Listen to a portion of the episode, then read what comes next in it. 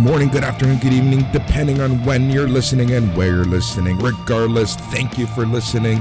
The show is N X T Talk, where we talk about all things N X T two point oh. And boy, oh boy, there's a lot to talk about, especially this week.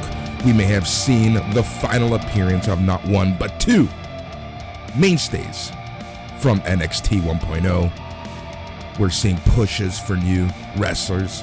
We're seeing weird vignettes.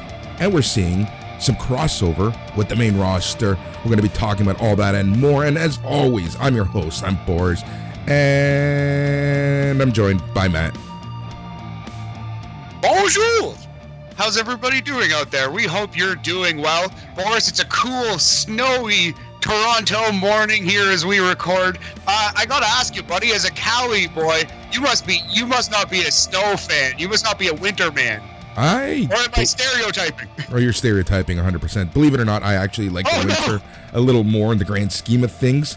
Um, yeah, that that's kind of uh, how I roll. That that's kind of how I roll. But uh, yeah, it's a very snowy day. Um, pretty damn cold as well. I think uh, it's safe to say that winter for sure has hit us. Uh, they're saying it's going to be a white Christmas, whatever that means. Um, but yeah, we'll see. Uh, we'll see how things go in terms of the weather. Uh, Matt, how are you? It's been a couple days since uh, War Games. Yeah, oh, I'm pretty good. You know, keeping busy. There was uh, I was actually hoping to maybe spend a full day off inside due to the snow, but no, I got to go do a couple things.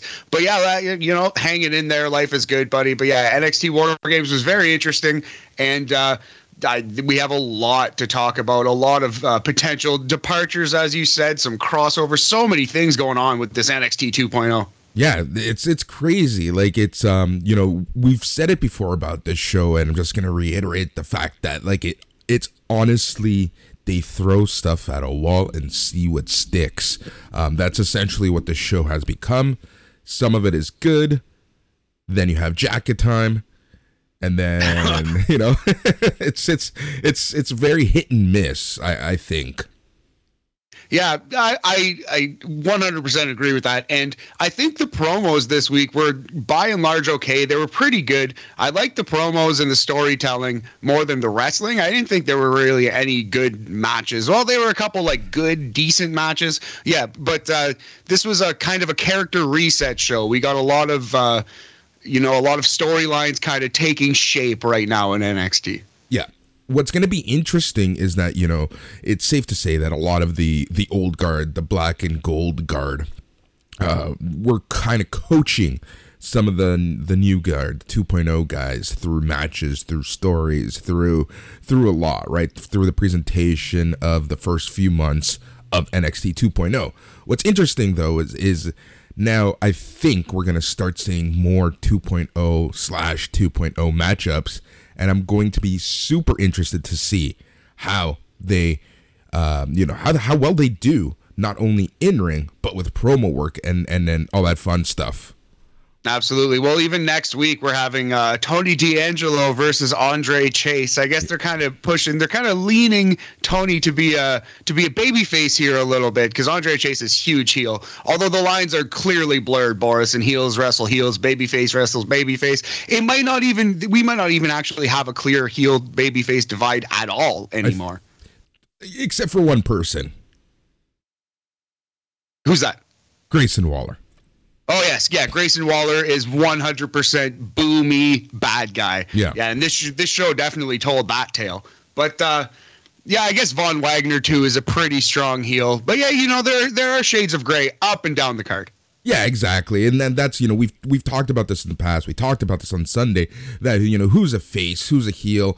Um, I don't know whether it's, it's you know, W W E, N X T doing this on purpose, or just because of the character resets, right? Like, they've kind of started two point oh, um, and then we got to the War Games build-up where they wanted all the two point oh guys to be heels.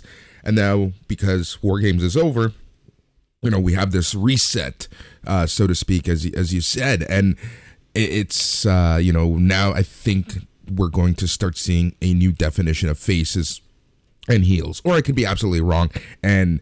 You know, the powers that be are just happy with this, with this uh, fifty-one shades of gray Yeah, I think uh, part of it, too, is listening to the crowd, actually, and kind of just basing it off that. Like, Tony D'Angelo is getting over. People are, like, enjoying his work. He's getting cheered. So why not make him a babyface for a week or two and see how it goes? Like, have him wrestle an Andre Chase, who is as stereotypical a heel as they have in terms of character. And, you know, see if you can get more cheers and see what you have there. You might as well. That's what developmental is about, is experimenting. So it's not necessarily a bad thing, but it does make for strange watching, you know, when we're following the show week, week to week. It's like, oh, now L A Knight's a babyface randomly. Oh, now Boa is possessed. Okay. Exactly. Um, it's very hard, like, to keep up, especially as we say, they they're it's constantly changing, constantly evolving. So it's like, you know, sure, this, like you said, especially L A Knight, it's just so weird to have him as a face. He should never be a face. That's one of the few people who, like, I, I just can't see being a face. But hey, sure, why not? Let's let's let's you know, let's go with it. Let's see how it how it goes. Um, and it's crazy to think, because I agree with you that they are listening to the crowd, but to me, it's absolutely insane that they're actually doing that, because it's like the most anti-W W E thing you can possibly do, and that's listen to the crowd. It's uh, it's not really, if they're building uh, for Vince McMahon's W W E, it's not really Vince McMahon's M O. So we'll see how that works. But yeah, no, I think in this stage they have to do it, and I'm glad they are. It kind of seems like that's how these things are playing out. Exactly. All right, man. I think we have a lot to cover, a lot to cover, or sorry, a lot to cover, a lot to chat about. Uh, so we might as well get right into business. But before we do that, we have one small item to take care of, and that is our rating du jour, because as the young guns, we're done with star ratings. We like to have a rating du jour. We like to uh, rate each match at a five something, and it changes up depending on theme, depending on really our mood. Uh, so on Sunday during the the War Games aftercast, as I called it, which is available on all the feeds, um, uh, we rated each match out of five Johnny Garganos. I think because we most likely have seen Kyle O'Reilly for the last time on N X T, it is only fair and right to rate each match out of five Kyle O'Reillys. Yes, five cool guy Kyles out of five, Boris, for the great Kyle O'Reilly. It is possible. It sure kind of seemed like they wrote him off out of this show, the way it kind of played out. There was a line in a promo, too, that was like, well, Kyle's not going to be here anymore. So it was like, oh, really? He's not? Anyway, so if this is the end, Kyle O'Reilly has done incredible work in N X T, and let's rate matches out of five O'Reillys, five cool guy Kyles out of five this week. Awesome. All right, so the show opens up with a video package highlighting Sunday's War Games event, and then we're live from the Performance Center in Orlando, Florida, and it is Vic Joseph and Wade Barrett on commentary. Uh, so at least, you know, for now, two-man commentary team. Let's talk about this real quick before we move on. I liked it, and I think that they did a great job together. Absolutely. They have chemistry. They're both really good at the job. Vic Joseph has improved a lot, and Wade Barrett was always great, in my opinion. So, yeah, man, I, I really am glad they're sticking with the two-man booth. Commentary booths are so overcrowded in wrestling these days. Three- and four-man booths on every show. Yeah, just keep it simple, stupid. The old KISS rule, Boris, yep. And they're keeping it simple. And, uh, yeah, they're sounding less stupid. Yeah, exactly. Um, yeah, especially when, you know, the competition has like five, six-man booths at any given time. That's a little overkill. So having a two-man booth is honestly a breath of, of fresh air, a sigh of relief, to say the least. All right, so let's get right into it. As the show did, the first match of the night was a steel cage match. Von Wagner, Von SmackDown, Von Forehead, Von Beverly versus Kyle O'Reilly. Yeah, definitely the best match on the show. Good, hard-hitting match, all action, but not like a spot fest. But it was a fight. It felt like a fight in a steel cage the whole time. Von Wagner, is, is he's a good big man, and he's only going to continue to get better. He's a legitimate athlete. I like that they started in the action too, Boris, as you alluded to. Kyle O'Reilly jumped Von Wagner uh, coming out of the ring, uh, coming out for his entrance, and they started fighting right away. So I actually started timing at that point, because that's when the match actually begun, really. But yeah, this was a, a, basically a fifteen-minute cage match that Von Wagner kicked out of Kyle O'Reilly's finisher in, and then one clean with his own finisher. So Kyle O'Reilly put Von over as strongly as you possibly could put a man over on the way out. Yep, there was the, you know, the low blow. It is legal in the steel cage. True. It is what it is, but as you said, this is as clean as clean can be in modern day wrestling, which, you know, again, what better way to go out than to help someone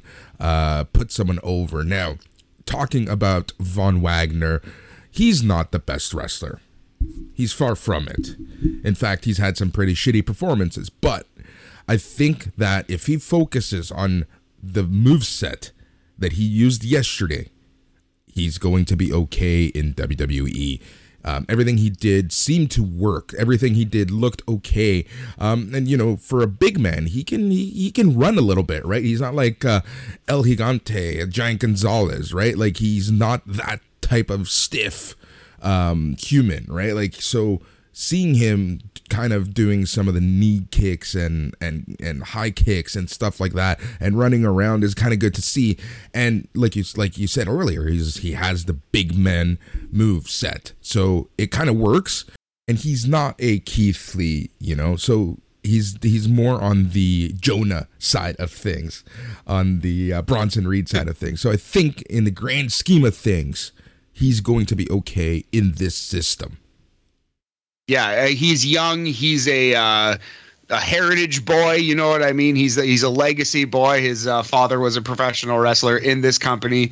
Uh, he's a legitimate athlete, college football player. He checks all the boxes for W W E. Uh, perhaps not good looks, but we're not here to talk about that. Exactly.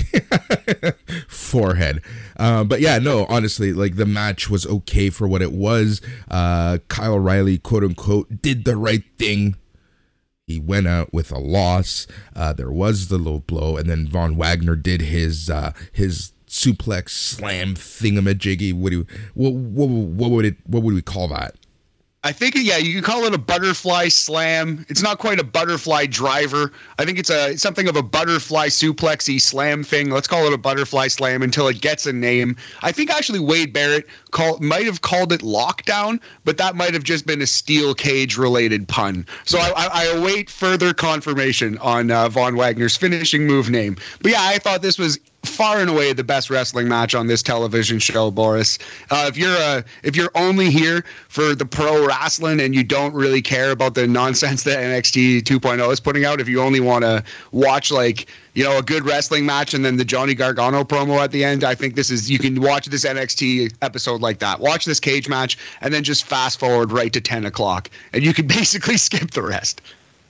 Exactly. Unfortunately, that's one hundred percent the case with this episode.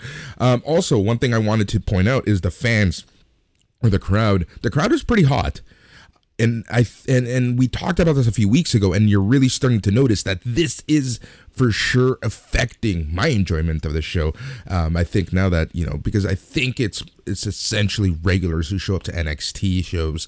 Um, now that, you know, we kind of know the characters a little more, I think they're starting to react a little more, which in turn gives us a better product on T V, which is part of our pillars as we, you know, rate our matches.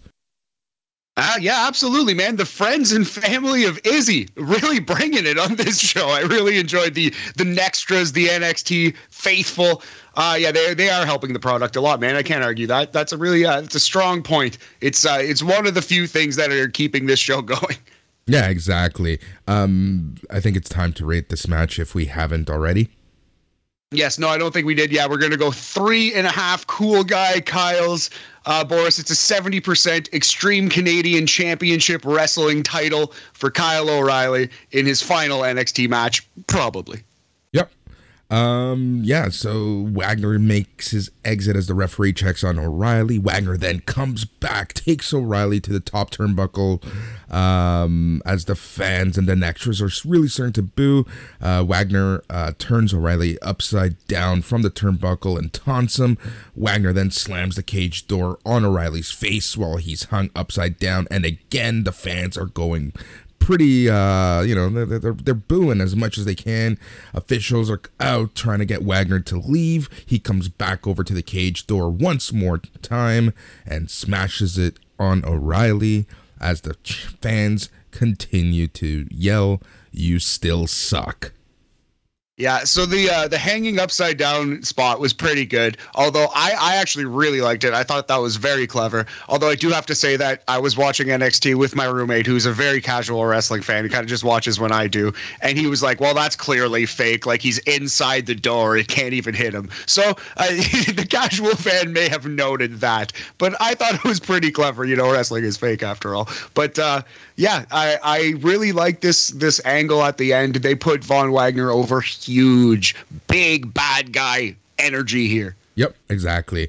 You know, it's kind of funny that the two defined heels out of this show are the people who took out the, you know, the, the legends of the black and gold, the Uncle H brand.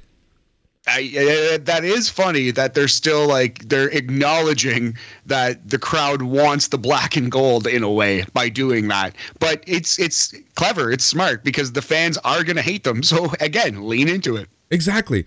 All right. So after this, we see Johnny Gargano's emotional speech post War Games, where he promises to explain everything on tonight's show. Uh, Vic says Gargano will address his N X T future later. Uh, so, yeah, so the build-up, the suspense is for sure starting to build at that point. Uh, we see Bron Breakker walking backstage uh, as we uh, head to commercial. Uh, after that, Joe Gacy is backstage somewhere with Harlan standing right behind him. Gacy says the outcome of the War Games match with uh, at the N X T Cruiserweight Champion Roderick Strong was not as important as their bigger vision, because what they did is more important than the title. He says they ended years of division, broke down barriers, and he's currently working on changing the name of a show that promotes such exclusivity, apparently W W E two oh five Live. He goes on about how Harlan has dealt with discrimination and has been misjudged his whole life, but people don't consider the size of his heart. Gacy says he accepts Harlan, and next week he will make his official in-ring debut, and it's only a matter of time before everyone accepts Harlan also. Harlan places his hand on Gacy's shoulder, and Gacy says, together, we can change the world. Yeah, uh, well, we'll see about that, but um, I, I think it's probably time to change the name of two oh five Live, because it's no longer cruiserweights who are wrestling on that, it's everyone. So if they're going to, I don't know, if Joe Gacy's going to get storyline credit for changing that, that might be an interesting angle, that's fine. I actually really like this for one reason, Boris. They put spooky music behind this promo to indicate that this man is a heel, yes. Which is like... It, it, they they put a fine point on it, which they've needed to do for a long time. Although I will say, if you put happy music behind this exact verbiage, it would probably come off one hundred percent different. And actually, if someone out there wants to whip that up, because I refuse to put in the time and effort on, on this Joe Gacy promo to do that. But I think that'd be really funny. Anyway. You can also put the Benny Hill music and get the same outcome. Well, it makes anything look ridiculous. That's almost, that's true. It would be hilarious. All right. Out comes Bron Breakker with two Ks to a massive pop. Fans chant Breakker with two Ks. Uh, he takes the mic. Bron says two teams went to war at War Games, and he can honestly say Team Black and Gold is tough as nails. They laid the foundation for today's N X T, and he has nothing but respect for them. Bron says he and N X T champion Tommaso Tommaso Ciampa are one and one, as Ciampa beat him at Halloween Havoc, and he beat Ciampa at War Games. Breakker issues a challenge for the title one more time. Now, here's something that I didn't see coming.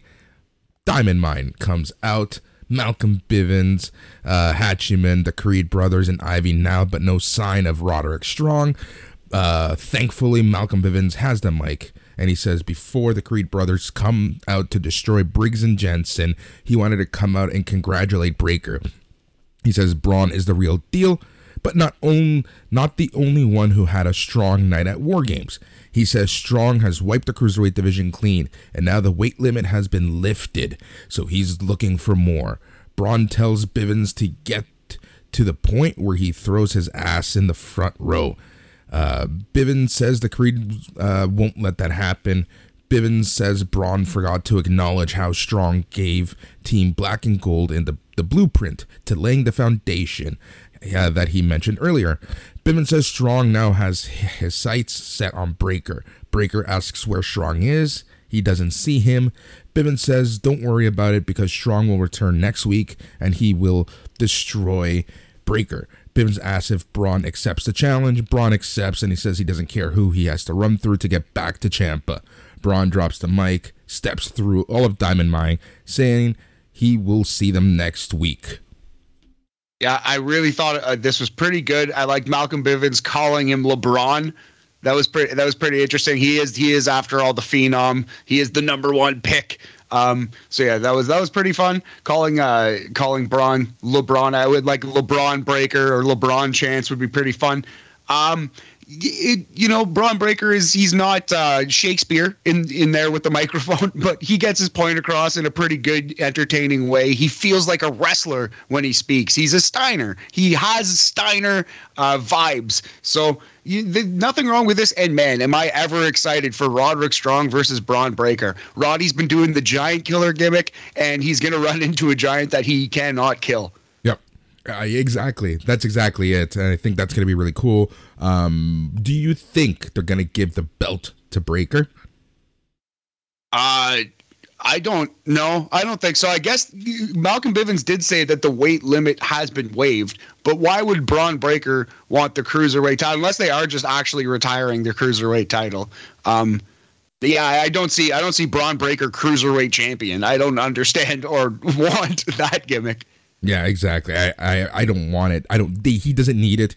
There's only one belt that he absolutely needs at this point, and that's the N X T Championship, right? Like, when that happens, who knows? Probably New Year's Evil. But yeah. um, till then, he really doesn't need a belt, uh, you know, and, and even if he faces Roderick Strong for the belt and says he doesn't need that belt, that kind of, you know, hurts the Cruiserweight title a little bit at that point as well.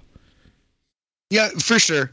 I, uh, that definitely, like, it almost kills it dead. And the Cruiserweight titles, you know, it's been doing some good work. It, it was rehabbed slowly but surely. And uh, it would suck to kind of kill it because the Cruiserweight title right now isn't that bad. Roderick Strong's been a good champion. Kushida had a good run before him. It's uh, it's in a solid place. So I, I would be kind of kind of devastated if they just killed it for no reason. Same here. Um, for once, you know, the well, you know, I think... Um... Uh, yeah, this is really the strongest the Cruiserweight title has been the past few months, basically since uh, uh, the, the the WrestleMania show, the, that takeover. It's been in a very strong yeah. position. Um, so you don't want to say it, Boris. You you're you're dancing around it. It's the strongest it's been since Enzo. exactly, exactly, exactly. All right, so. Uh, the next match was the Creed Brothers versus Brooks Jensen and Josh Briggs. Um, before the match, though, uh, we got a video package hyping the reveal of M S K Shaman. Uh, the Grizzled Young Veterans are actually on commentary for this team, and, you know, they, they added a little I don't know what to this match. What did you think of this match? Well, I think I know what you thought, but let's just get to it. Uh, so the, I think they, they, Grizzled Young Veterans were fine on commentary. I yeah. liked them. I thought they were pretty entertaining and good, but I think this was too clever by half, Boris. I think they tried to do something and it just didn't quite work. Yeah. So the gimmick that they pulled here was that the Grizzled Young Veterans cut the tag rope off and thus the baby faces couldn't tag in to the match because the referee was like, where's the tag rope? Like, hold on to the tag rope. But, uh, yeah, they, of course the tag rope was not there. And, uh, I, I don't know. I, I just, I didn't see that, you know, know what I mean? Shouldn't they be disqualified right away? Shouldn't the match be thrown out? Shouldn't the ref be smart enough to say, oh, well, the tag rope's not there. You can still tag into the match. I don't know either. If you actually think about it for five seconds, it was pretty dumb. But, it, you know, it uh, they, they pulled the old double swerve. It actually ended up with the baby faces coming out on top, and the Grizzled Young Veterans stumble over their own feet again, and they don't quite pull off their wacky scheme. Yeah, so... That's you. You said the magic uh, phrase there. If you think about this for more than five seconds, clearly, my friend, no one actually sat down and thought about this. And sometimes this is the logic that gets to me about wrestling. It's like, you know, they plan something and it sounds good in your head. And when you tell someone that first time and then they, they're going to go with it. Right. But if you actually sit down and think, think it logically, think of it as if this were a sports show, does this make sense? I think it's that latter question that they really need to ask themselves a little more. And this is all of wrestling now. Like, this isn't just this spot. This happens so often in any promotion. Um, and it just looks really stupid. Everyone looks really stupid. Grizzled Young Veterans looked really stupid. Um, even Jensen and Briggs looked really stupid. The ref looked really stupid. And I felt really stupid watching this. Oh, man, I understand one million percent that. Uh, yeah, man, I definitely think the Grizzled Young Veterans, uh, they're the thing is they were losing all the time anyway. So it's not like they're worse off. They at least have characters now, but they weren't idiots when they were losing. So I don't know, man. I don't I don't know if I like this Grizzled Young Veteran thing no, anymore. The promos exact- backstage are fun, though. That's exactly it. I the idea of the Grizzled Young Veterans kind of being these uh, Uh, these scammers is fantastic, but the fact that everyone keeps one-upping them, the fact that none of their scams work, I think is more of a detriment to what little character they were given. And because they were jobbing out left, right, and center, now they now now it just looks dumb. Now they just look stupid. Now they just don't fit in, right? Like, why am I supposed to care about any of their match? You know, they're really turning into the Finn Balor of N X T, where you know, they, they want to make these people sound good and they want to make them sound legit, but they're essentially jobbers.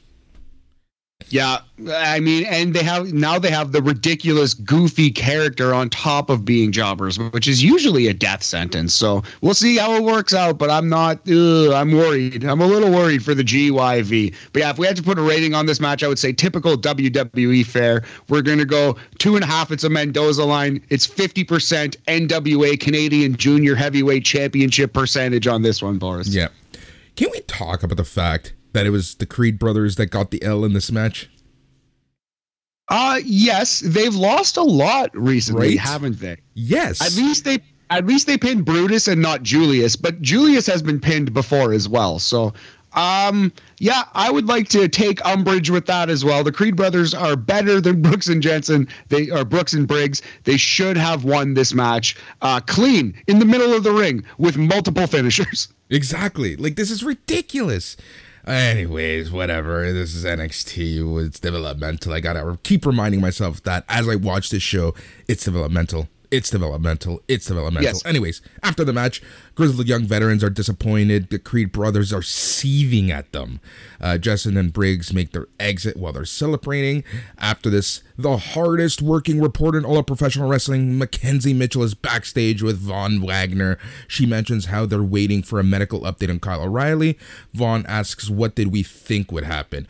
Vaughn says War Games is over, Kyle is over, but his War Games have just begun. Vaughn walks off, Robert Stone walks up, but Mackenzie Mitchell sends it back to the Vic and Wade Barrett.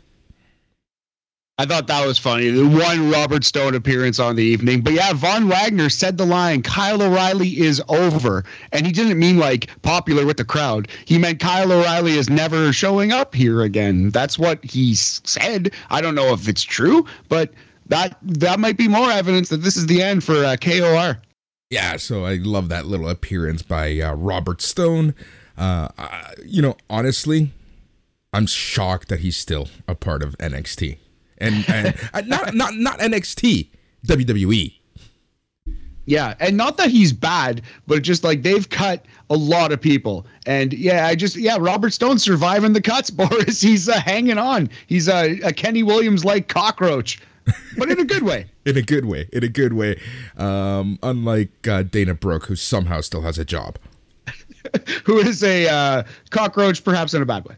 Jesus Christ. All right, so. Uh, we are promised that we're going to be seeing the new Duke Hudson. Uh, we get back from commercial. Xyon Quinn is backstage warming up. He sends a warning to Santos Escobar. Pff, moron. Uh, we go back to the ring. Out comes Duke Hudson with a really bad-looking blonde wig on. He's trying to pull his best Kurt Angle impression throughout this. Um, Duke says if the last forty-eight hours have taught him anything, is that you should not believe everything you read on the internet. He's seen articles saying Cameron Grimes shaved him bald at War Games, but here he is with a head full of hair. He says maybe Grimes shaved a little bit off, but he fixed it, and now here he is. Hudson goes on ripping into War Games, or into Grimes, but the music interrupts, and out comes the man, Cameron Grimes, to a pretty large pop. Grimes comes out, man, looking good, looking handsome, crowd behind him. He's getting catchphrases over, cuts yet another good promo. Why is this man in N X T? I'm glad we get to watch him every week. In a way, I hope he never leaves, but he should be the Intercontinental Champion. He should be on Raw every week, saving that program. Yeah, one hundred percent. Like, he is just so good, and he's like, no matter what shit they give him, he's able to honestly polish it off and turn it into something good. Yeah, routinely he's become, and I remember at the very start of this podcast, I didn't really like Cameron Grimes. I didn't really get the character, but routinely he's become our single favorite thing on two point oh. Every week almost. We love us some Cameron Grimes, and it's because he's great. He's just a professional. He gives it his all and turns chicken shit to chicken salad on a weekly basis, like you said. Yep, exactly.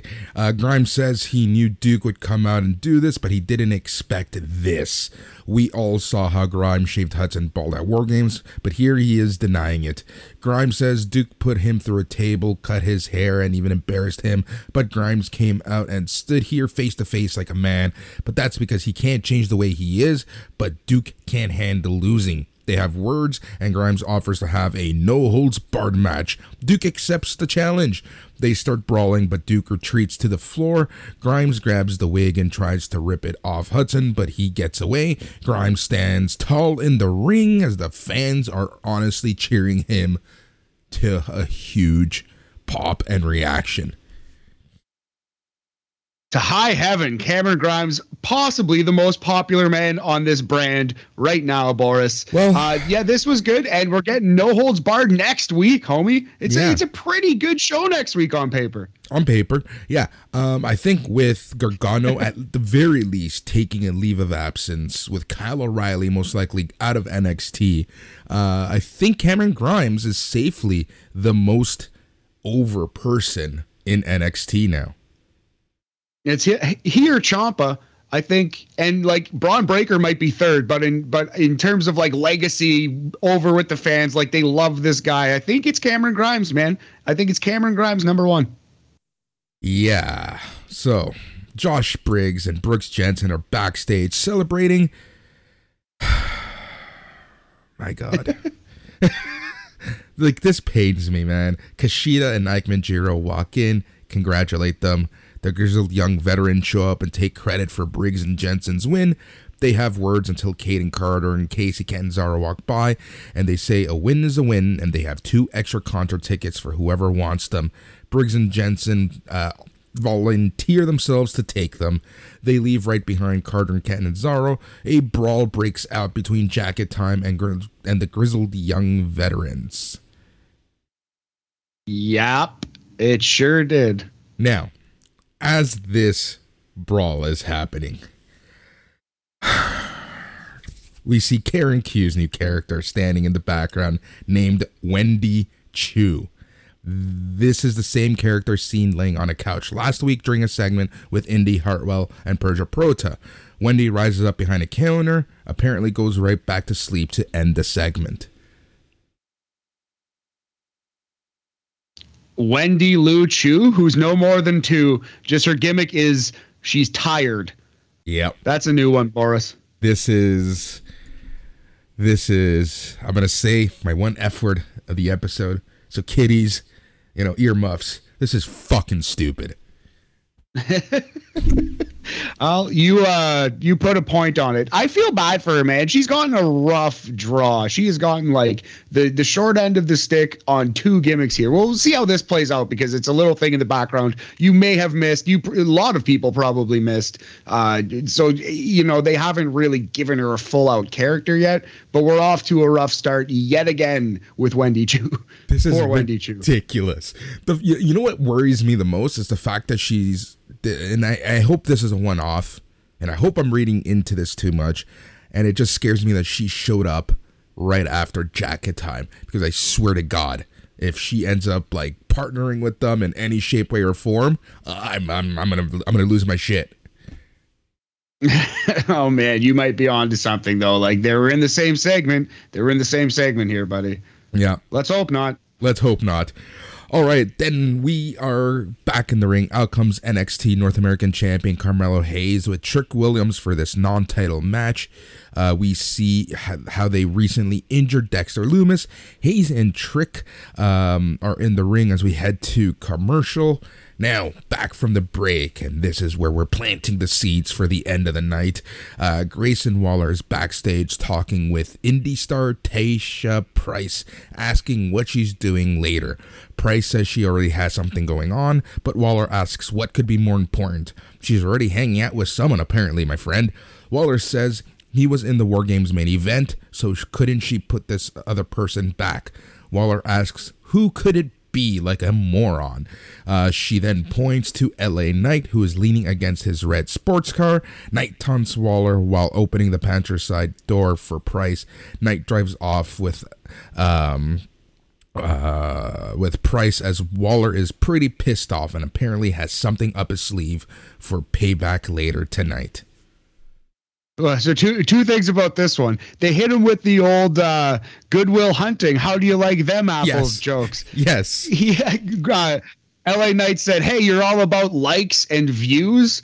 How do you like this view? Which was pretty bad. Not the best line I've ever heard. But you know what? Good effort. Good effort for the Goodwill Hunting joke. Secondly, I, I just once, I want to see a, a wrestler go, how did you know it wasn't me? I'm six feet beside you. Like when, when Grace Waller's like, who could you possibly be dating? And then it pans six feet to his right with L A Knight. I want him to just be leaning about, uh, against his car like, well, obviously it's me. Like, who did you think it was? Like, yeah. You know what I mean? Like, just once I want to see a wrestler react like that. But again, this goes back to what I said earlier. Like, on paper, as a as a presentation type of thing, it works, right?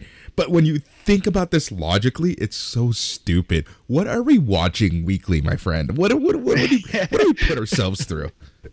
That's that's uh, that's true, man. It's hilarious. But there's like good cheesy and bad cheesy, right? This was good cheesy. I think cutting the tag rope off and thus nobody can make a tag anymore for the rest of the match is bad, lazy, cheesy. This was this was just pro wrestling fun. You know, I kind of like this promo. Yep. All right. So back to the ring. Dexter Lumis is back from his hiatus, uh, and it is time for Carmelo Hayes versus Dexter Lumis.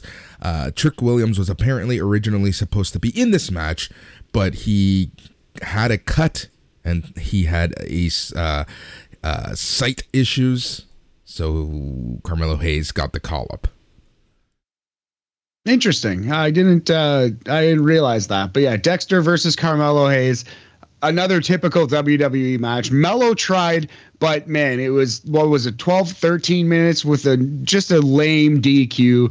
This they for some reason they didn't want to beat Dexter Lumis, which is surprising to me. Mello could have easily gotten a clean win over Dexter. It would have been important. It would have helped him. They still don't want to fucking, they still don't want to beat Dexter Lumis. I think I just snuck my holy F word in there for some reason. They don't want to beat this Dexter Lumis. Still, I don't know, man. I don't get it. Carmelo should have won this match. Eh, yeah, it wasn't that great. Nah. Big, yeah. big old pile of meh to me. Yeah, that's exactly what I thought of this match. But a um, couple things that did stand out for me, and that's Carmelo Hayes. Uh, I think he did a pretty good job of selling the rib injury. At one point, he did a springboard into a clothesline um, where he kind of turned midair and clotheslined Dexter Lumis, and he did it all with one hand, with the other arm kind of selling the ribs the entire time. So that was pretty cool. Good to see, like we say, you know, um, these rookies learning how to sell, right? Uh, so that was that was something that I for sure caught. And you know, I gotta say, all things considered, Carmelo Hayes, man, he he's he's he knows what he's doing in there now.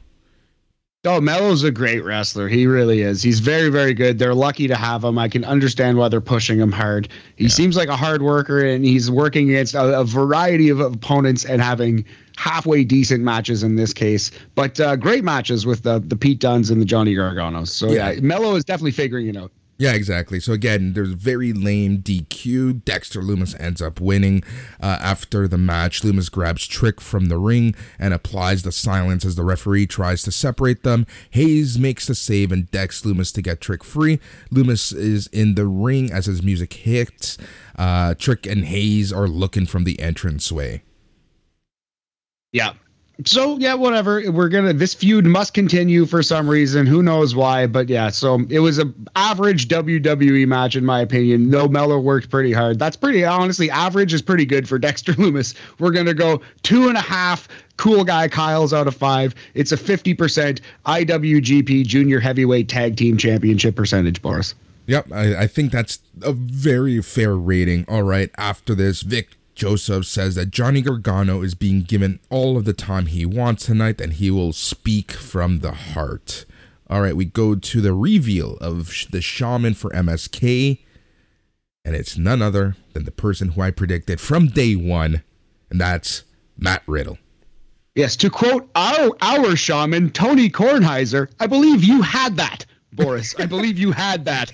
Uh, but yeah, no, you know what? I've been hating these M S K promos. I've been saying they're terrible and among the worst things on this show. The only thing worse is jacket time.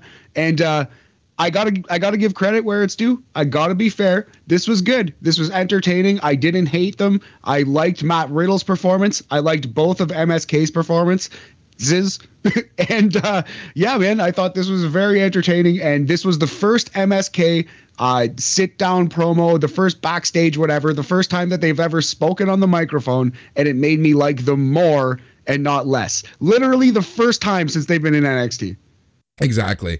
We've, we've, we've talked about this every single time they've gone on the mic, and they're just not good. They're annoying. Uh, you know, they're, they, they're just, um, They're just annoying. They're they're damn rascals, it, some would say. But this week, yeah, it, you know, it didn't. I didn't hate it.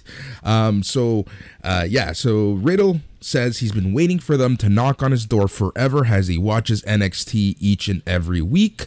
Uh. Nash, Carter, and Wesley are excited. Riddle puts on his shaman hat and they take a seat around some candles. Riddle asks what's on their mind. They talk about thinking. Uh, they'd be at the bottom of the totem pole when they came to N X T, but then they had all this success and so much so fast, and now they're worried if they've peaked. What happens when you accomplish your goal so fast? Is this it for them? Riddle gives some words of encouragement, and they wonder if N X T Tag Team Champions Imperium have their numbers. Uh, do they need to change? Riddle goes on with the words of encouragement and says they need to be M S K all day and all night. They will climb to the top of the mountain again together, and Riddle will be there every step of the way.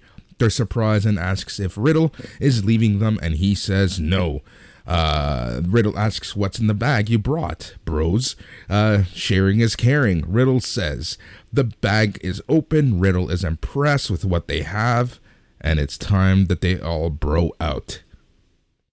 Yeah, so I guess they have some sick kush. I, I think we are we as the viewer are to believe that uh, the bag is full of weed or some kind of drug. Anyway, Boris, they seem like the weed team officially. Um, yeah, well, if if not before, they are certainly the weed team officially now with Matt Riddle involved. But uh, yeah, I actually, like I said, I, I wouldn't even say M S K's bad, but I think you kind of hit it on the head otherwise. They're bad baby faces. They're just kind of heels. Although this was the first time, like I said, that I didn't hate them after the promo. So thumbs up. Got to give credit where it's due. Good exactly. M S K promo this week. Yeah, exactly. That's the very least we can ask for. Good. Yeah, yeah, it was good. Okay, we'll we'll give them good this week.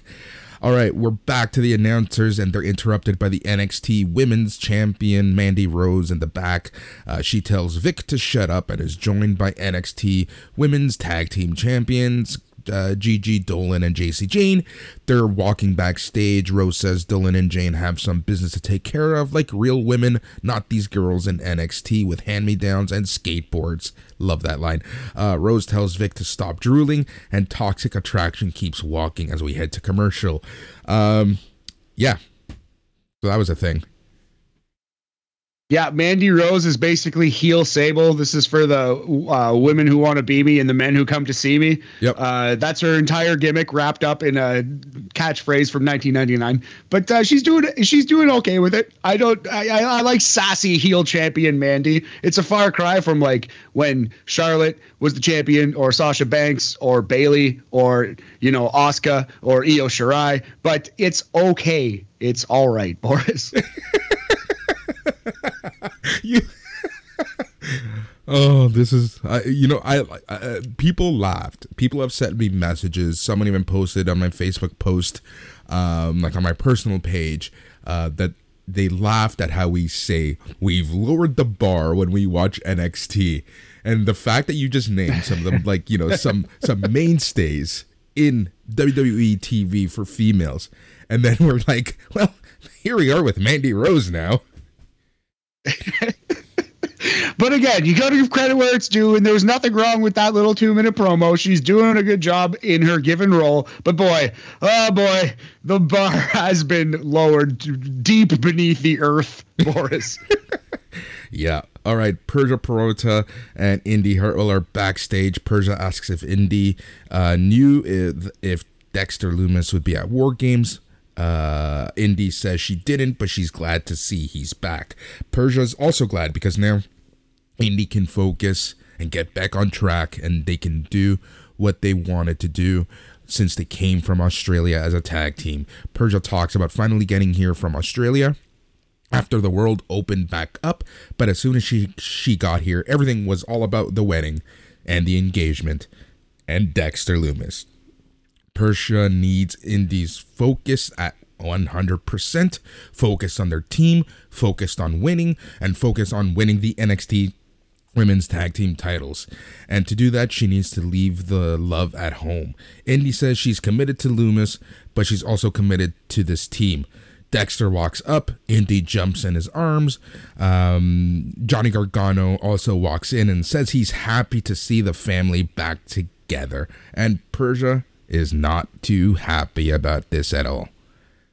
Yeah, so this was the first really big like hint that we're going to get a heel turn. We're going to get it soon, and it's going to be Persia turning heel on Indi. That's definitely the direction we have uh, started heading in. We're down that path officially. I, uh, I I like Johnny Gargano coming out. He got the big, big pop when he showed up on camera. You know, that was fun. I didn't think we were going to see too much of Johnny before the actual uh, promo. I thought they were going to save it, but it was actually nice to get that little tease and the, the last little bit of way continuity. Yeah, exactly. Uh, all right. Uh, back to the ring, and uh, Valentina Feroz and Yulisa Leon are waiting for this non-title match. Out comes Toxic Attraction. Um, and yeah, it's time for a non-title match. Gigi Dolan and J C Jane versus Valentina Feroz and Yulisa Leon. Whew, this match. uh, I want to shout out uh, Chris Aiken at Lariat Rope on Twitter, I believe. Uh, he does the N X T reviews for uh, for Wrestling Observer website. And I often, though I have my own notes, I often like to load up uh, and, and someone else's notes as well to just kind of get an opposing perspective and see if I missed anything or whatever, you know what I mean? And uh, yeah, so it just I just thought it's really, really funny because he the first thing he said was this match went much too long, and this match went like three and a half minutes. Yeah. Like, so if if he thought this match went way too long, that kind of tells you everything you need to know about this match. It was a squash match, but I think it was pretty low uh, on the squash scale. It was below average superstars match. Uh, I think Valentina and Yulisa are better than Gigi and J C. I want to see them get a push. Yeah. I, yeah. I, I don't know. I don't know. Um, thing is, I've seen Gigi Dolan, Priscilla Kelly have some good matches in the indie scene. I don't know what it is about N X T, whether it's the system, whether it's the tag team partner, whether it's her opponents. She's just really, she's she's just not clicking. She's just not clicking right now. I, I don't know exactly what it is. I can't quite put my finger on it, but I can't argue your point at all. One million percent agree. I don't know. Yeah, she's just, she's missing something. She's yeah. missing something at this moment. Yeah, she's missing something. I don't know what it is. And and you can even tell, and we talked about this about her promos, right? She's almost, she sounds nervous when she's delivering lines. I don't know what it is, but you know what? She's got people backing her. She's the tag team champ. She's on T V every week. She's featured. Uh, you know, she's... Um, She's doing what she's doing, so, you know, power to her. All right, so Toxic Attraction wins after a super kick to Feroz.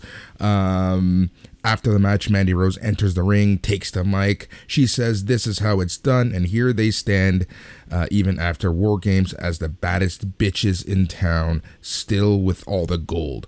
Rose knows everyone wants to sh- wants a shot at them. Everyone is talking about them, and honestly, she can't blame them, because when you're this damn good, it's expected. Rose says they are not running from anyone, so if there's anyone who wants the opportunity, please bring it on.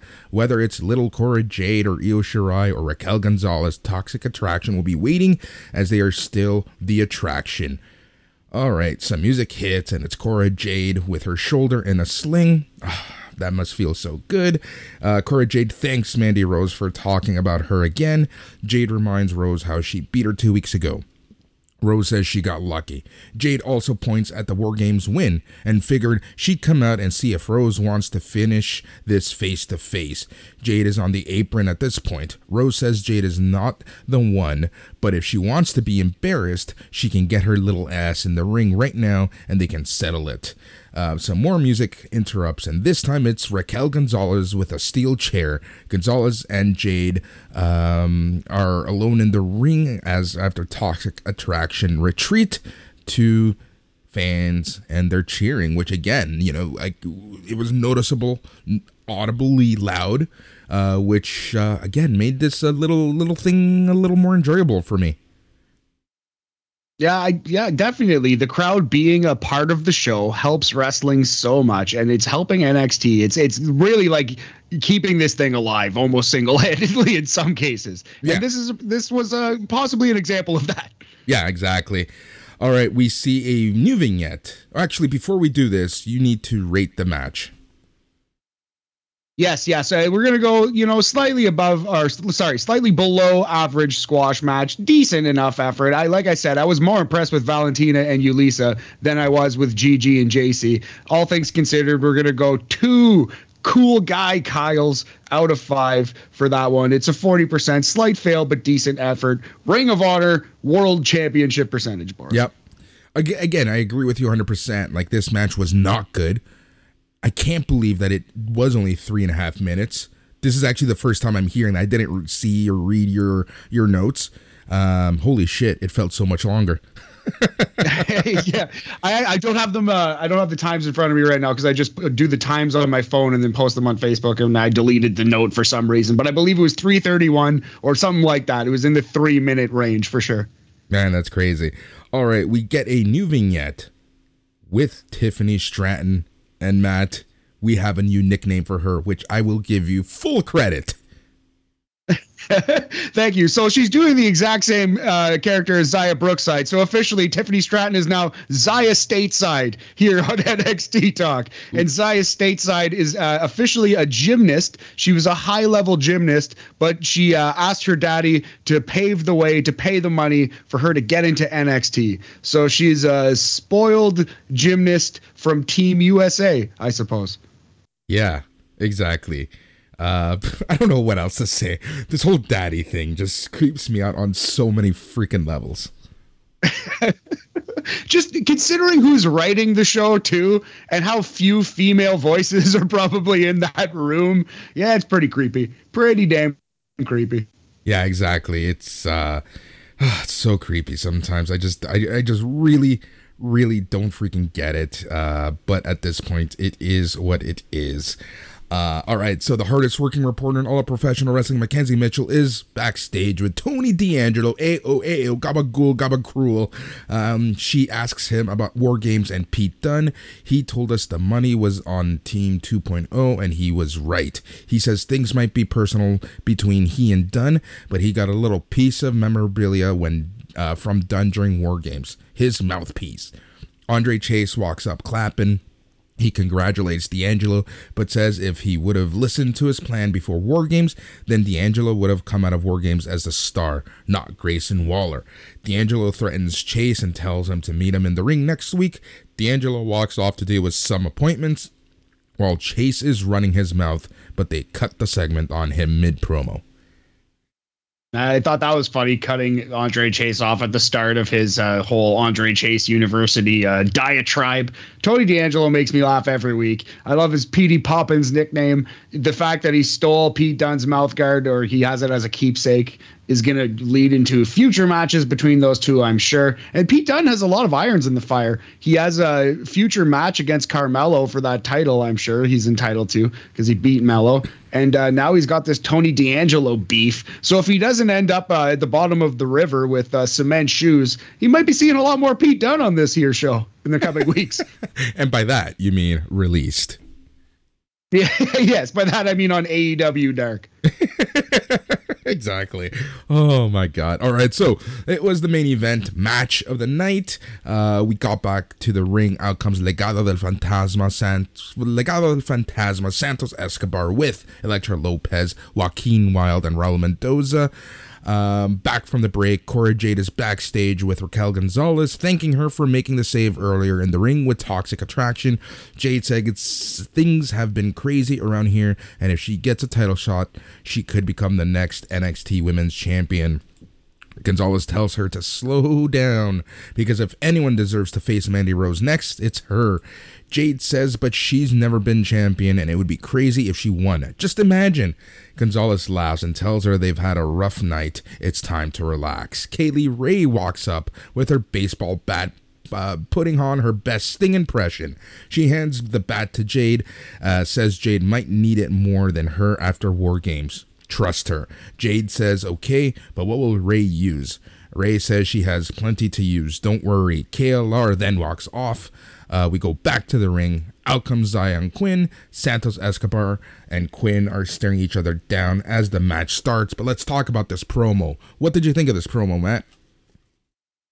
Uh, I I didn't think too much of it. Cora Jade's okay, you know. I, she's she, it's good that she's getting more microphone time, because she needs to work on that as well. But uh, I I believe her character as, like, you know, Gen Z skateboard chick. Kind of, it's working. I think it's working. I like that Kaylee Ray gave her a baseball bat, because it's probably a more effective weapon than a skateboard. And uh, yeah, it was fine. I, I do wonder what Kaylee Ray's character is, where she's going to fit into N X T, if she's going to be here very long. But yeah, I like what they're doing with Cora a lot. I'm yeah. a Cora Jade fan, despite your uh, constant negativity. I, it's it's just reality, my friend. All right, so uh, Santos Escobar versus Xyon Quinn. Um, I like this match. Absolutely shocked at the result, to be one hundred percent honest, but I'm assuming this isn't the end of the line, so why not give the win to Santos Escobar and the heel? Yeah, exactly. If they're going to keep the feud going, the heel's got to win once or twice. So I like this a lot. I was uh, very shocked at the winner, like you said. Like, I did not see this coming. I thought it was going to be a strong, almost squashy match. I didn't see this being the main event of the show either, which, I mean, theoretically it was. I guess, like, in reality, the main event was Johnny Gargano's promo. But this was the final match. This was the main event of this episode. Xyon Quinn's first main event, and he loses to Santos Escobar. You couldn't call it clean, and we should talk about the uh, the Elektra Lopez angle thing exactly. that happened at the end. All right, so uh, Elektra Lopez puts brass knuckles on Quinn's hand. Quinn realizes this and has words with the referee. Quinn knocks Wilde off the apron with the brass knuckles. Quinn turns around to a stiff strike from Escobar, then the Phantom Driver in the middle of the ring, and that's how Santos Escobar won. After the match, Escobar is celebrating with Elektra Lopez. However, Escobar looks at Lopez, raises her arm, and she nods at him. So there was a little bit of a, like, uh, you know, you are on our side, right? Yeah, exactly. So I don't know exactly what we're supposed to believe. Maybe we're supposed to believe that Elektra Lopez was playing both sides of the fence, and she was just going to go with whoever won, Sonny style, like Sonny in nineteen ninety-six. Yeah. Um, But, uh, yeah, no, I don't know. I, this was, uh, again, this might have been too clever by half. Like, not as bad as the uh, as the tag rope thing, but I don't know if they quite got across exactly what they were wanting to. I guess the whole thing is we're supposed to be wondering what side Elektra Lopez is on, but I don't think, I don't know, I don't think I care too much. I, I love Legato, but, yeah. I really don't care, to be one hundred percent honest. Uh You know, I don't know if this is a swerve, if this is actually they're going to, you know, flip Lopez to Quinn. it doesn't matter. Like, and, and that's the sad part, right? Like, I just don't care enough for this angle. And this is coming from, like, you know, the biggest uh, Legado fan, supporter that you can find. So we'll see. I don't Definitely. know. It's, yeah, eh. That's all I can say. Um, all right, so Diamond Mine is in the parking lot with a cameraman, uh, T M Z styles. Ba- Malcolm Bivens talks about how N X T Cruiserweight Champion Roddy Strong will defeat Bron Breakker with two Ks next week. N X T North American Champion Carmelo Hayes and Trick Williams show up. Hayes says if you are talking about champions, you have to talk about him. Bivens mentions the weight limit being scrapped and says Strong has beaten Odyssey Jones and Joe Gacy and will beat Breakker with two Ks next week. Hayes says he knows all about Strong, but Strong is not the A champion of N X T. Hayes and Trick walk off after taking after talking some more trash. Bivens wonders why everyone is so damn disrespectful around here. So maybe Bron Breakker beats Roddy, and then Roddy and Mello have like a unification match, and that's how they get rid of the Cruiserweight title. And maybe it's a ladder match. It doesn't have to be, but Mello beats Roddy and quietly retires the Cruiserweight title. I have a feeling that's what's going to happen, to be honest. Uh, I don't see any other way out of this. There's no other reason why they would put, hey, you know, champion and champion together unless they plan on retiring one of the belts or creating a new belt or whatever they plan to do. Yeah, I yeah, I definitely just don't see the logic of doing it unless you're right, unless we're, they're going to unify these titles or get rid of one or whatever. So I think that's, and, and just historically in W W E, we've seen that happen. We've seen the Intercontinental title go, the European title go, the Hardcore title go, uh, all in one stretch in two thousand two, actually. Yeah, it was like but, uh, boom, boom, boom, right? It's crazy how fast all yeah. that happened. And here we are. Here we go again. Um, all right, so Candice LeRae and her dog are backstage. Johnny Gargano walks up, kisses her, walks off. We go back to commercial. Um, back from the break, we see Boa backstage sitting somewhere on his throne. He addresses Edris Inofi and says, "You don't understand the fire you've ignited." He goes on and says, impending doom awaits Inofi, and as quickly as Inofi came into N X T, he will take Inofi out of it. A mist blows over, and Boa is now sitting there in his face paint. He says, next week, and that ends this segment. So I got to tell you, I'm a little less excited for Boa versus Edris than I am for Roderick Strong versus Braun or Duke versus Cameron, uh, no holds barred. But whatever, they're telling you what's going to be on the show next week. They're building future matches. Nothing wrong with that, Boris. And that's the thing, right? Like, you know, we're trying to find the silver lining in all of this. And at the very least, they're building stories. They're building future matches. They're going week to week, and it's just not just some random uh you know hodgepodge of stuff at this point. There there's some logic. Whether that logic is good or bad, I don't know. Typically no. But there is some good stuff, right? Like, but uh you know with with every episode of N X T, there's you're gonna get the good and the bad. Unfortunately, Boa is usually on the bad side. Yeah, no fault of his own. It's just the character is terrible. But yes, I agree. It, it they at least they're doing this much though. It's the bare minimum, and at least they're doing it. So I'm glad about that. Now you, love, you you spoke about the. I love how we're celebrating and saying, "Well, they're doing the bare minimum. Good on you, W W E." Thumbs up. Again, the bar is is like deep, deep underground. It's really, really low right now. Uh, but you were just talking about the bad and the good of N X T. And coming up next was the good of N X T, Boris. I'm going to actually put my microphone on mute. I'm going to go refill my water and let you pontificate because I know you took a shitload of notes. I'll see you in thirty-five seconds, buddy. Love it. All right, so back in the ring. Out comes Johnny Gargano. The fans are chanting Johnny Wrestling. And we cheer, and they're cheering him on. Gargano takes the mic and jokes about the U S A Network and how he was told he has as much time as he wants. Fans are popping. Gargano says he loves the fans too. Everyone is chanting, please don't go. Gargano says this won't be his most eloquent promo. Uh, he talks about how he is one regret. F- he has one regret from the past six years, and that is he didn't enjoy everything more because he was always worried if this match or promo was good enough. He goes on about how the fans deserve the best. He recalls his first W W E tryout and how he was told he'd never be in N X T. He recalls how William Regal brought him back to Full Sail for a dark match uh, to face Apollo Crews. And due to the fans chanting for him each week, they kept bringing him back. Gargano says this is all because of the fans. They chant Johnny wrestling yet again. He goes on about how fans helped him live his dream, from championships to video games, and he cannot thank them enough. He says he's still the shy, chubby, eight-year-old wrestling fan, and he's doubted himself his whole entire life, including right now. But the only place he's felt confident and sure of himself is in the ring in front of fans. Gargano says he was asked for years why he's been in N X T for so long, and that's because he truly loves the place and believes in it. Uh, we love you chants break out. He then goes on about the N X T family, naming Triple H, Shawn Michaels, Steve Corino, Matt Bloom, uh, Sarah Amato, Jeremy Borash, and many, many more. He says this is family and it will never change, and he knows change is scary, but sometimes it needs to happen. Fans now are chanting no. Gargano says the one message he wants to leave with the fans is that you will never fail if you bet on yourself. Gargano says he's not sure what his immediate future holds. It's up in the air still, and he may do some things here and there, but he knows one thing for sure. In February, he starts the most important job of his life, and that is becoming a dad. He goes on about uh, talking about the most, how this is the most important thing for him right now, um, and that's to worry about Candice LeRae, his son, and to show his son.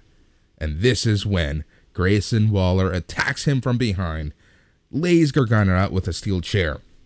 Waller is standing over Gargano, talking trash, sends him out of the f- out of the ring, and holy crap, Matt, fans were chanting asshole the entire time at this point. Uh, Waller follows and talks more trash, wrapping the chair around Gargano's neck, uh, spiking him into the steel ring steps. Uh, Waller clears the announce table, puts Gargano through it with a big power bomb. Uh, Waller tells the camera, if you want views, come to Grayson Waller. This is his. Uh, Waller kneels down to Gargano, talks more trash as the boos are getting louder and louder. Fans are chanting, piece of shit. Uh, now he's over, standing over Gargano with this freaking grin. Uh, and that is how the show ends. Big heel heat for Grayson Waller, man. He actually got, like, this was a good angle to end the show. It was very, very heated. Uh, the Johnny Gargano promo was amazing. Um, actually, it was a bit brief. It, only, it went between five and ten minutes, closer to like five than ten. Yep. I, I think it was like six or seven minutes. It started right at ten o'clock uh, p m. Eastern Standard Time, Boris. And it, it, the overrun was not long on this show. But boy, yeah, Grayson Waller is now the biggest heel in N X T. What a humongous push. And I really loved that they zoomed in really close on Gargano's face, and then you heard the crowd, oh, oh, they were gasping, and you knew that someone was in the ring. And yeah. I really thought it was going to be Tommaso Ciampa. I thought it was going to be Ciampa, and he was just going to just gonna get that last. But I, I'm glad that they put it on a young guy instead. You might as well not give Ciampa that carrot. You might as well give it to a guy you're building up. Yeah. And they love Grayson Waller. They think they have something with his character, and he is firmly a bad guy, the biggest heel in N X T after this one. Right. Now, I think there was a lot of truth to this promo. I think, I'm, I honestly believe that this leaves the door open in for one of two outcomes. This is a perfect way for Gargano to just go into the night and do whatever he does. This is also a great way to set up him taking a leave of absence and eventually coming back.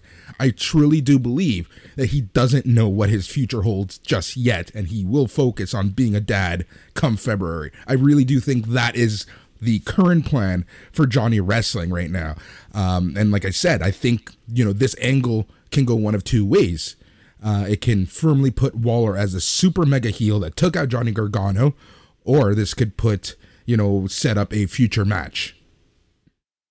Yeah, it wouldn't surprise me to see them do it at New Year's Evil if Gar- if Gargano gets one more, you know, one more run, one more paycheck.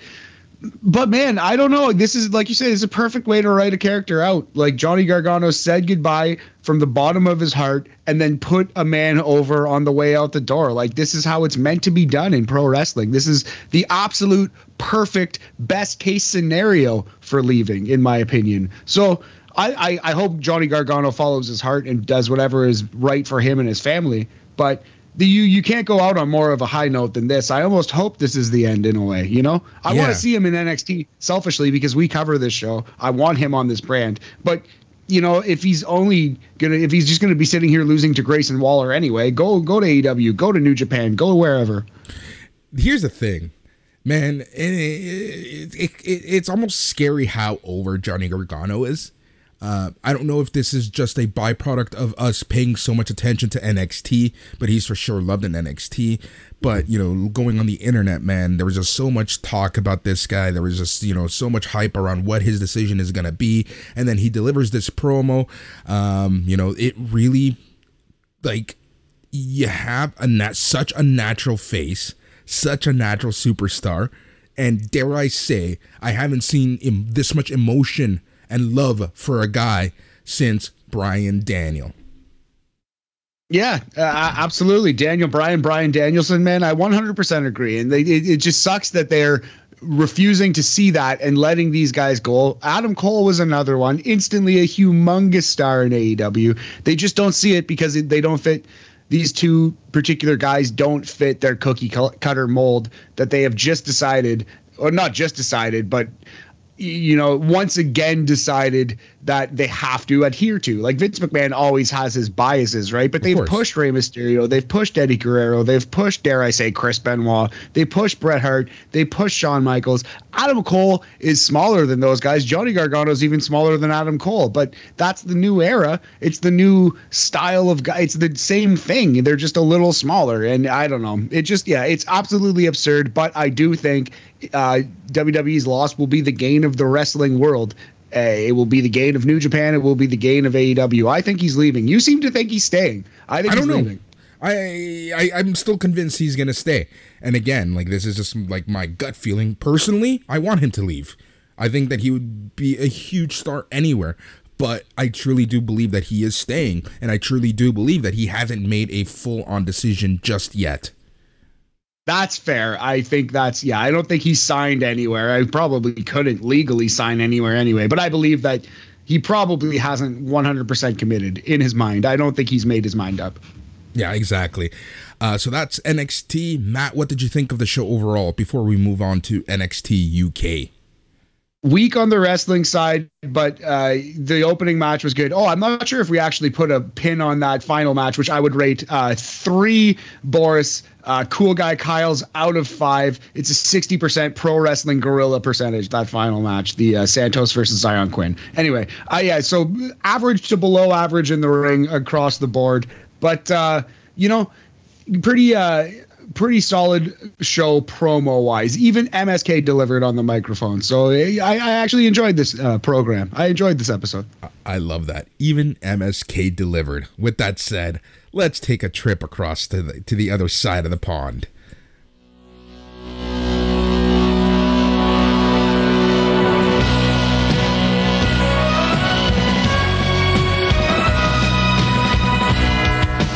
All right, it's time for N X T U K corner, where we quickly chat about N X T U K in what we typically call the best hour of W W E T V each and every week. Uh, this week was a very, or last week was a very interesting episode. Um, I'm not sure, I, even even now, and I watched this sh- episode on Thursday, and I'm still not sure whether I liked it or didn't like it. Oh, I actually, I really liked it, but I just felt so bad about the main event. I felt like this was, uh, this was just a, a you know, a storyline-driven episode. The wrestling wasn't very strong, but they were saving it for the main event, and it was getting really good. And then an injury, uh, unfortunately, ended it right where it stopped it dead in its tracks, really, like right as it was even picking up more and more. Yeah. So I did enjoy this episode. I think there's one huge storyline, uh, it, for us anyway, one huge storyline advancement that I can't wait to talk about, but I liked it. I probably liked it much more than you. Yeah, uh, it seems I like you're a little like down it. on this one. No, no, I'm just saying I didn't like it. It's just, you know, the the the, the main event really took a lot out of me. It kind of said, oh, yeah. oh, oh, well, that kind of sucks. Anyways, we'll get there yeah. soon. Uh, the first match of the night was for the N X T U K Women's Championship. Meiko Satomura, your champion, with Emilia McKenzie versus Xia Brookside. Yeah, went seven minutes and fifty-six seconds, and uh, yeah, it was it was solid, man. I really enjoyed it. I oh man, Meiko Satomura should be a Hall of Famer in anyone's book, in my opinion. She's a legend. She's, what is she, like over forty, forty-four, forty-five yeah. now, still having these awesome matches with these young guns. She is uh, she is the N X T U K version of Tommaso Ciampa in, in many ways. She's that, that old dog, the champion, who's still like arguably the best in-ring worker in the entire brand. Yeah, I agree with you there. Uh, so uh, Meiko Satomura won. Uh, she did the Scorpio Rising, and that's how she ended up winning. Overall, this match was, you know, it was pretty good. I like this. You know, it's, it's short, simple, to the point. It went as long as it should have. I didn't feel like it overstayed its welcome. What do you think? Yeah, no, I like Xia Brookside a lot. She basically got squashed. She had a little little bit of shine in this match, but largely, largely she was a uh, crash Rem- test dummy. Remember, though, she only got this title shot because she went to daddy. Exactly. And that's kind of the story they should have told. She like cheesed her way. She, uh, you know, she used her influence and power to get into this match and got crushed because she wasn't ready for it. And I like that story that they told. I also like in her entrance, she's getting boos and kind of rolling her eyes at the crowd, kind of being like, why, why do you hate me? I'm awesome. You know, yeah. I'm liking this Xia Brookside character. She's, uh, she's pulling it off. I love the Scorpion Rising finisher too. It's like an elevated, it's a elevated axe kick. You think it's like the setup for the Shining Wizard, but out of the step up of the knee onto the opponent, she delivers an axe kick. If you've never seen her do that move, it's really, really dope. Uh, the Scorpion Rising, throw it yeah. into YouTube. It looks cool. Um, how would you rate, how many crumpets, how many supernovas would you give this match? Going three and a half supernovas on this one, Boris. seventy percent uh, no M D A R percentage. It was it achieved exactly what it needed to. I like the story. It's a treat to see Meiko Satomura in the ring. Loved it. Yeah. All right. Uh, then we get a very well-produced, well-shot vignette. We see Charlie Dempsey's official initiation into Teal'c's family. Dempsey speaks with Rohan Raja and says the reason he wants to join is so he can expand his legacy. Raja welcomes him with a nice firm handshake, and man, these guys were dressed sharp. Yeah, absolutely. Sharp-dressed men. And I think the name is officially Di Famiglia with the G in the middle, like Italian, like Di Famiglia, like the, the mafia. I think it's officially been named, not just the family. I think it is Di Famiglia. They now have a stable name, this group of Rohan, Charlie Dempsey, and Teal'c. I thought this was really well done, man. This was like, if this was on Raw, this would have been the best vignette I'd seen on Raw in months. You know what I mean? Like, this was actually really well done and, and kind of intriguing. They're not, they're not James Gandolfini in terms of acting, but they, they, they, they did well. You know, they, it wasn't, uh, it wasn't so cheesy that you laughed at it. Pro wrestling acting. It was actually kind of good. Yeah, it was. And like, I think what really helped it was just the overall production of it. I th- it was, I think it was shot really well and it looked good. Like, it looked really professional. And I think that that really yes. helped the overall presentation. Like you said, while they're not, you know, Shakespearean actors, they, yes, exactly. they achieved but what yeah. they needed to. The professional look and feel definitely made, it kind of made them seem probably better than they are in the yeah. in terms of the acting. All right, so in the back, um, uh, Meiko Satomura announces that she's going to be gone NX from N X T U K for a few weeks. She's as she's heading back to Japan. Oof. Hopefully she can get back. Uh, Blair Davenport catches her and Emilia McKenzie during their interview. Uh, Davenport asks McKenzie how she's going to hold up once Satomura leaves. McKenzie isn't buying into Davenport's mind games. In fact, she agrees to a match with Davenport next week. Yeah, so if and when uh, Satomura does get back, it's going to be Meiko versus Blair Davenport, the former Bea Priestley, and I think that's going to be your new N X T U K Women's Champion. If they have to do a tournament, it's going to be Blair Davenport who wins it. She's getting that belt next. I think it's pretty clear, and she's going to start mowing down friends of Meiko, even though I guess Meiko only has one friend, so she's going to start mowing down friend of Meiko. Exactly. Uh, the next match was Saxon Huxley versus our boy Kenny Williams. Yes, the cockroach himself. I was disappointed in the ending of this match, but babyface is going to beat heel. Saxon Huxley is huge. Kenny Williams is kind of average pro wrestler size these days. Saxon Huxley is like tall enough to walk, uh, do the top rope entrance, the Sid Vicious, Giant Gonzalez walk over the top rope entrance, the Kevin Nash. So, uh, yeah, I guess I couldn't be too surprised. But, man, I hate to see Kenny Williams lose. We love this guy. He's so Especially great. Especially the way that he did lose, right? Like, I hate this. Why are, why are, you know, we always talk about stupid faces, but I hate when the heel always falls for this, right? So in the middle of the match, Subculture's music hits, no one appears, uh, and then Huxley does his violent slam to win the match. Yeah, I uh, the, uh, the Violent Slam, which is a, uh, a stand-up version of Evil's uh, Darkness Falls, which is a move that we all we really like, but I think it's getting a little overused. A lot. I feel like I've said Darkness Falls like twice a week on this on these podcasts. But uh, yeah, so it's a fireman's carry into like a power bomb thing that it usually goes in like fireman's carry into a Batista bomb, but this was more of like a fireman's carry into a spine buster, I guess. It's it's still a devastating looking move. Yep. Uh, back. Uh, how many crumpets, supernovas would you give this match? Uh, again, it was it was starting to get pretty good, but man, that ending really took the wind out of my sails. Like, it really did make Kenny look like an idiot, and it's so cliche. The distraction finish, I think, typical W W E match. We're going two and a half crumpets out of five. It's a fifty percent. It's a Mendoza line kind of match, buddy. Yeah, I agree with you. It's it's. I, I hate that ending, right? That's up there with schoolboy endings for me at this point. Like, you know, who who would have thought that the biggest, the only finisher that gets you a guaranteed win is a schoolboy or someone else's music? Somebody else's music is like ninety-nine percent successful in professional wrestling. Oh, okay. So Shaw Samuels reveals a top six list of number one contenders that he thinks his friend and current Heritage Cup champion Noam Dar can plow through. Sam Gradwell isn't happy to see his name on the bottom of the list. He issues a challenge to Samuels so he can move up in the rankings and prove he's Dar's toughest challenger yet. I think this is one of the funniest ways of setting up a match, like this random uh, ranking system. Having said that, this ranking system probably makes more sense in A E W's, but hey, what did you think of this? It's a drive-by bullet for A E W to take there. Uh, poor Tony Khan. Uh, he's, he'll be fine. Uh, but uh, yeah, no, I... I, I laughed at this promo. I love uh, Shaw and Noam, the uh, basic, the train spotting gimmick. They remind me of like the Scottish shit talkers in that movie a lot. They're basically doing train spotting, but I love I love train spotting. It's a fantastic movie, so I, I love these guys. Uh, this yeah, this uh, dumb ranking system that they came up with made me laugh a lot. And we'll we'll do Shaw versus Sam. I'm into it. That yeah. will be a mean guy match. That's a hoss fight right there. Yep. All right. So next week on N X T U K, uh, we have Blair Davenport versus Emilia McKenzie. And then we also have Pretty Deadly versus Mustache Mountain. Yeah. And unconfirmed, but probably going to happen. Uh, Shaw Samuels versus Sam Gradwell. Yeah. Exactly.